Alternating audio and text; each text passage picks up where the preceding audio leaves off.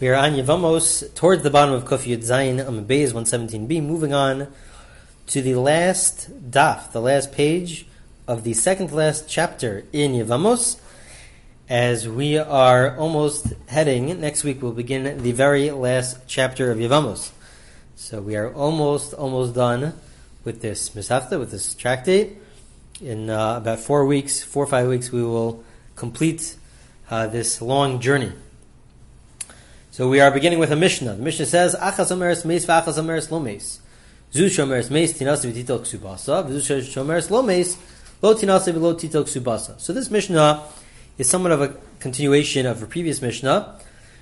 In a previous Mishnah, we mentioned that there are certain, even though in general we accept one aid, one witness to say that the husband died, there were 5 women who are not believed because they have a negative relationship with the wife, and as such, maybe they're lying, and they're just doing this to mess her over.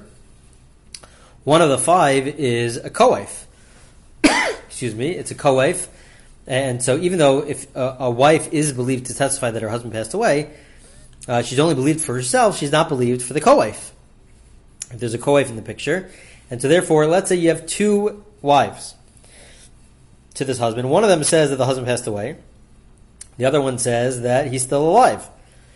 So the one that said that he passed away, she's believed for herself. She could remarry, and she could collect her k'suba. She's allowed to collect the k'suba, the money that she receives, that the husband promised her when they got married, that she'll receive after the end of the marriage. However, with regards to the other co-wife who said that he's still alive, so because she said that he's still alive, and we don't trust the testimony of the other co-wife to say that he died, with regards to the second co-wife, so she cannot remarry, and since she can't remarry, she also cannot collect the ksuba money. So that is case number 1 of the Mishnah. Case number 2 is achas omeres meis, achas omeres nehrag. Let's say between the 2 co-wives, they both agree. Interesting case. They both agree that the husband died, but they have different specific details to the case. One said that he died a natural death. The other one said that he was killed.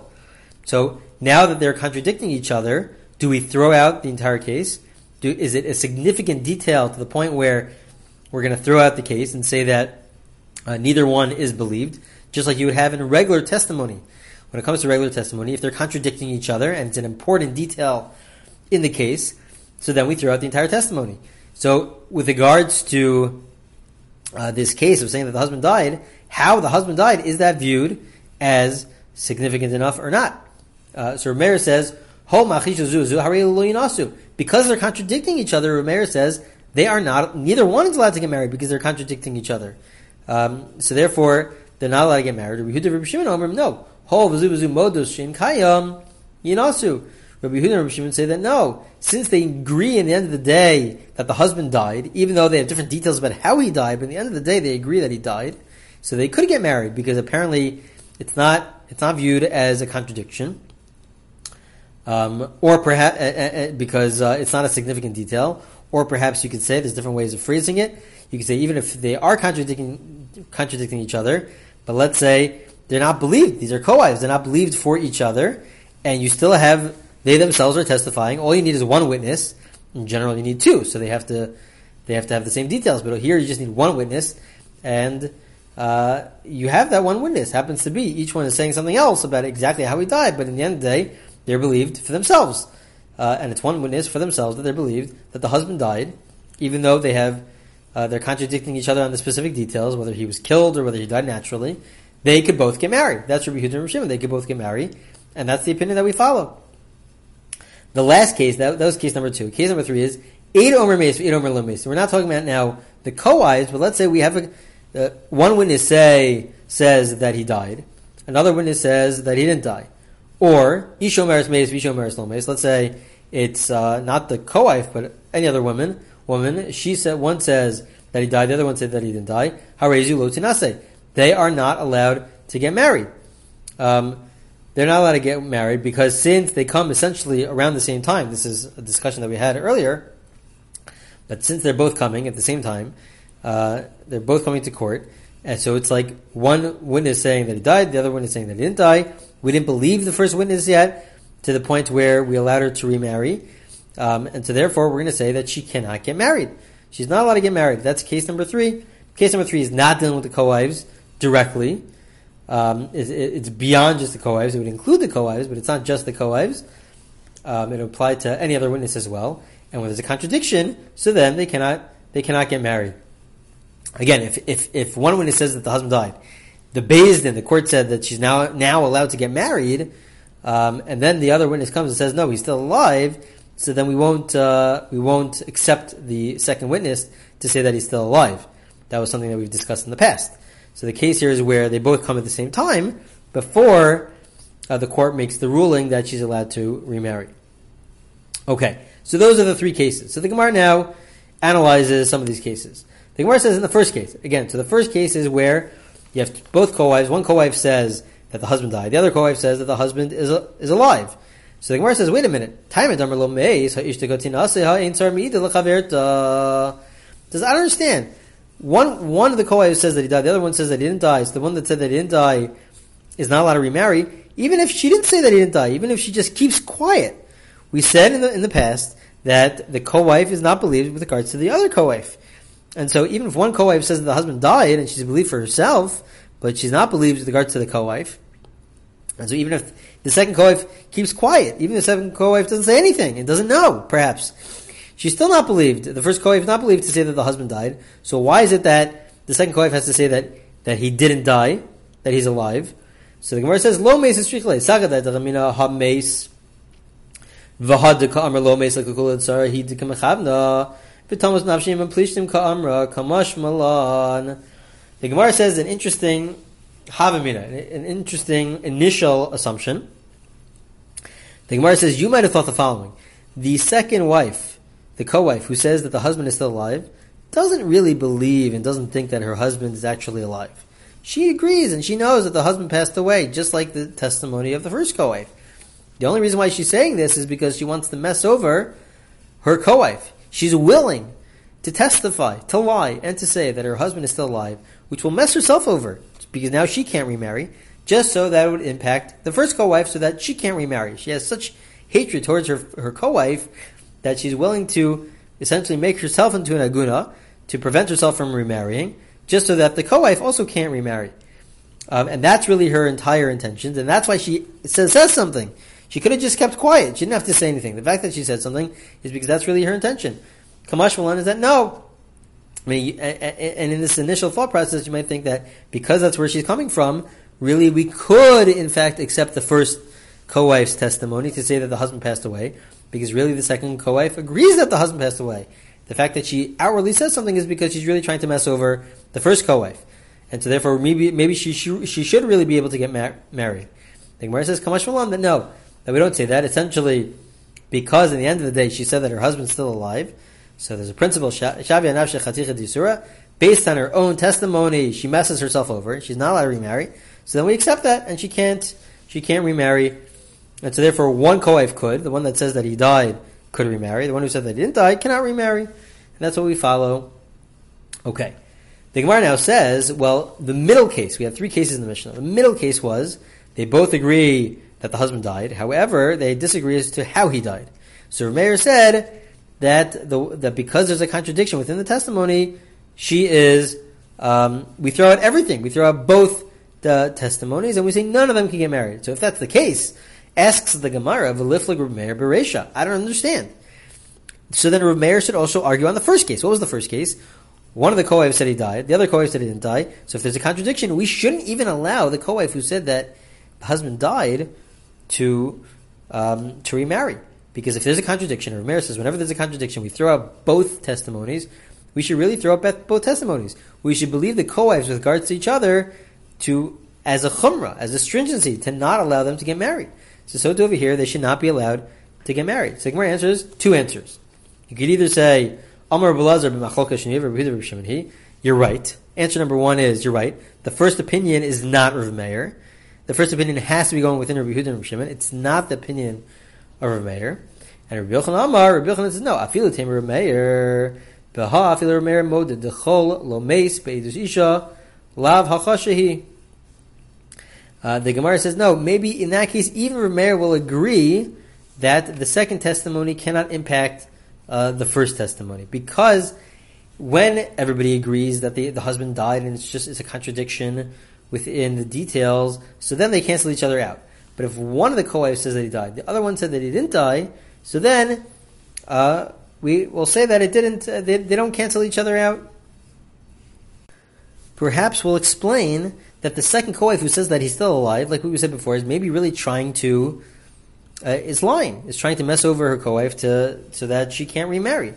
And so because of that, because she's outwardly saying that her husband didn't die, it's her husband's still alive, and we're concerned that maybe she's just saying this to mess over her co-wife so that her co-wife can't remarry.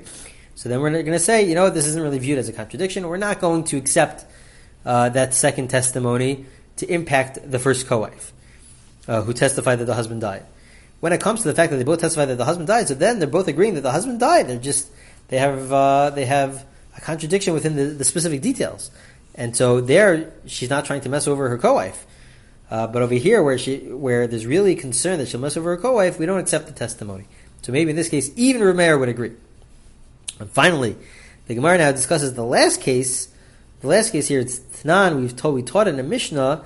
This is the last case of the Mishnah. Edom Remeis, Edom Relomeis, Isha Meres Meis, Isha Meres Lomeis, Harizu Lotina. Say Bishlam LeReb Lazar, Stomach Remeir, El Rabbi Yochanan Kasha. So the Gemara says in this last case, it's even dealing with co-wives. It's dealing with all forms of testimony, but even the co-wives. One says that the husband died. One said that the husband didn't die. So we say that they can't get married. Who would that fit? So according to what we just said, that the first answer that we said that really Remeir would argue even in that case. So then the one that says that they can't get married is Remeir. But according to Rabbi Yochanan, who says that Remeir agrees that the first co-wife could get married, the one that says that he died could get married. So then why would we say that if there's a contradiction amongst the co-wives that she can't get married? She should be able to get married. Even Remeir would agree that she could get married because it's not a real form of a contradiction. So where it says that's really a problem. It's a problem for Rabbi Yochanan, and so therefore it fits nicely with Rabbi Lazar, who says that Remeir would argue even in that case, and so therefore the last case of the Mishnah would fit with Remeir, but this would be a problem for Rabbi Yochanan. Okay, that is the end of that Mishnah. We'll now go to the next Mishnah on Kufya Chesam and Aleph on 118a. We'll do the Mishnah and the Gemara here. Also, interesting case. So a woman goes with her husband to travel. She travels with her husband. So if she comes back and she testifies that her husband passed away, everybody agrees. She's allowed to remarry. She's allowed to. She could collect the k'suba. However, v'tzarasa asura, the tzarah, the co-wife, cannot get married. Her testimony does not impact the co-wife. That's what we've been saying until now. What's interesting is as follows. Tarfon says, even though she testified that her husband passed away, it won't impact the co-wife to the extent that we'll say it doesn't impact the co-wife. Let's say the husband was a Kohen. So the co-wives were allowed to eat Truma. The wife of a Kohen is allowed to eat Truma. Now, if the husband died and the women were not Kohanim, they weren't born as Kohanim, their father wasn't a Kohen, they can no longer eat Truma. So even though the co-wife who testifies that the husband died, and to her the husband's really dead, and she could remarry, she also is not allowed to eat Truma anymore because she testified her husband died. However, her co-wife, not only are we stringent to say that the co-wife cannot remarry because she cannot accept the testimony of her co-wife, we'll say that she's even to be lenient, we'll say she's allowed to eat Truma. Because you can follow chazaka, you can follow status quo. Status quo for her, at least, we'll divide it up. There's seemingly a contradiction, but we'll divide it up and we'll say the co-wife who said that the husband died, in her world, the husband's dead. The co-wife who doesn't testify, in her world, her husband's alive. So she's even allowed to eat Truma. Rabbi Akiva argues, Akiva says, no, it ends up being we can't follow that. It ends up being a total contradiction. Either the husband's alive or the husband's not alive. We can't be lenient and say for both, and say one co-wife is allowed to remarry, meaning the husband's dead, and the other co-wife is allowed to eat Truma, meaning the husband's alive. We can't live like that. And so therefore, really, she's not allowed to eat Truma. The other co-wife would not be allowed to eat Truma because, at least with regards to that, we'll be concerned that the husband really did die, and so therefore she would not be allowed to eat Truma anymore. The same thing applies to the next case. Amra, if she says as follows, Meis Baili V'Achakach Meis Chami. This is also a case that we had earlier. She's testifying. A daughter-in-law is not allowed to testify about whether or not her father-in-law is alive, because that would impact the mother-in-law. They don't have a good relationship, so she's not allowed to testify. However, what does she say? She says, my husband died. Not only did my husband die, now that my husband died, you're no longer my mother-in-law, so now I can testify about my father-in-law. And she says, my husband died, and my father-in-law died. That's what she says. We say that she, with regards to herself, she's believed. She's always believed with regards to herself. However, even though she sort of distanced herself from her mother-in-law, but because she said her husband died, but she's still not allowed to testify about the father-in-law, even though it's not really the father-in-law, according to what she's saying, because we're concerned. The whole reason why she's doing this is to have the court believe her with regards to her father-in-law, because she still, in the end of the day, wants to mess over her mother-in-law. And so, therefore, she's not believed with regards to the mother-in-law. She's believed with regards to herself, but not with regards to the mother-in-law. So in this case also, the mother-in-law. If the mother-in-law was married to a Kohen, and we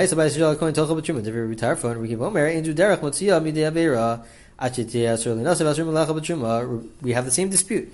Rabbi Tarfon says that, wait a minute, even though it's true she's not believed with regards to the mother-in-law, and she herself, the daughter-in-law, is allowed to marry whomever she wants because we believe her own testimony with regards to her own husband, but the mother-in-law is still allowed to eat Truma.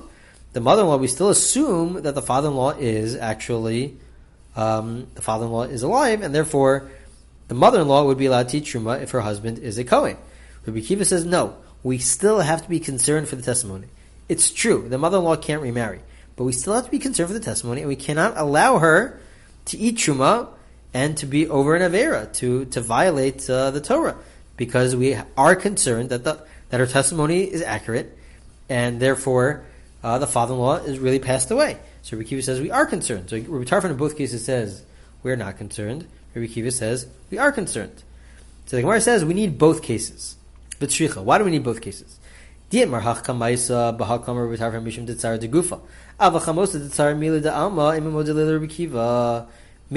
Tarfon only said what he said, that she's allowed to eat Truma in a case where there's real concern that the co-wife is lying, because that type of relationship between co-wives, that is a very heated relationship, because it's not just about words, it's really about who the husband spends more time with, is more active with, has sexual relations with. That's a real competition there, very intense competition there, and so therefore in that case we'll say that according to Rabbi Tarfon, the other co-wife is allowed to continue eating Truma as if she's still married.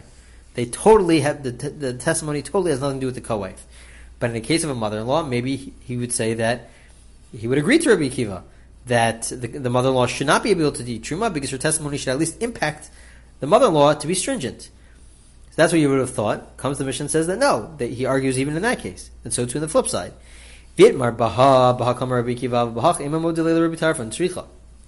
might have thought that if we only had the case of the mother-in-law, that's the case where Rabbi Akiva says that she should not eat Truma. But in a case where it's a co-wife, you would have thought, if not for the Mishnah, you would have thought that the co-wife's testimony doesn't impact in any way whatsoever the other co-wife, because that's a really very difficult relationship. Comes the Mishnah, tells us that in both cases there is a dispute. In both cases there's a dispute. They argue in both cases. Okay, a few more lines. Amr Rabbi Yehuda, Amr Shmuel. Shmuel says, Halachik Rabbi Tarfon.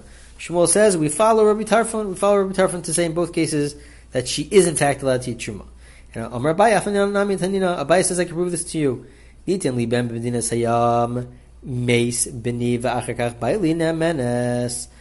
person who, a woman testifies, and she says, this is a Mishnah on the next page, which we'll get to soon. A woman says that she had a child when she was traveling. However, the child died first, and then my husband, and so therefore I should be able to do Yibum. She's believed. Why is she believed? She could have said she never had a child. We had no idea that she had a child. If she didn't have a child, our assumption is she didn't have a child, so then the status quo is that she would be, if her husband passed away, then there would be a possibility for Yibum. So she is believed. However, if she testifies that she had a child and her husband died, and only afterwards did her son die, so therefore she is exempt from Yibum, in that case we don't believe her. We don't believe her because there's concern that she's just trying to get out of Yibum, that maybe she hates her brother-in-law, she's trying to get out of Yibum, so she made up the fact that she had a child and the child died. However, we still require Chalitza, because she said that her husband died, because of this concern, she can't do Yibum, but we do require Chalitza. We require Chalitza because our assumption is that we're concerned that really her husband died without any children. So we require Chalitza. Can't do Yibum, we require Chalitza. So the Gemara says, we're concerned for her, for what she says, so that we don't allow for Yibum. But let's say if somebody else testified that the husband passed away, so then we even allow the co-wife, like Rabbi Tarfon, the two testimonies are totally independent, we even allow the co-wife to go ahead and do Yibum, even though for the first co-wife who testifies and says that I had a child and the child was alive at the time that the husband passed away, so for herself she's not allowed to do Yibum, but with regards to the co-wife, like Rabbi Tarfon, she is allowed to do Yibum, meaning these are two totally separate people, and the testimony for one doesn't impact the other, because they're co-wives, and they have this very difficult relationship with each other, their testimonies do not impact each other, and so therefore we see like Rabbi Tarfon from another Mishnah on the next page, that the testimony of one co-wife to sort of disqualify her from Yibum doesn't disqualify the co-wife. The other co-wife would be allowed to do Yibum. So that fits with Rabbi Tarfon, who says that these are really two separate testimonies. Okay, that ends that Gemara in the Mishnah, and we will continue with the next Mishnah on Kufil Chazam Beis 118b in the next recording.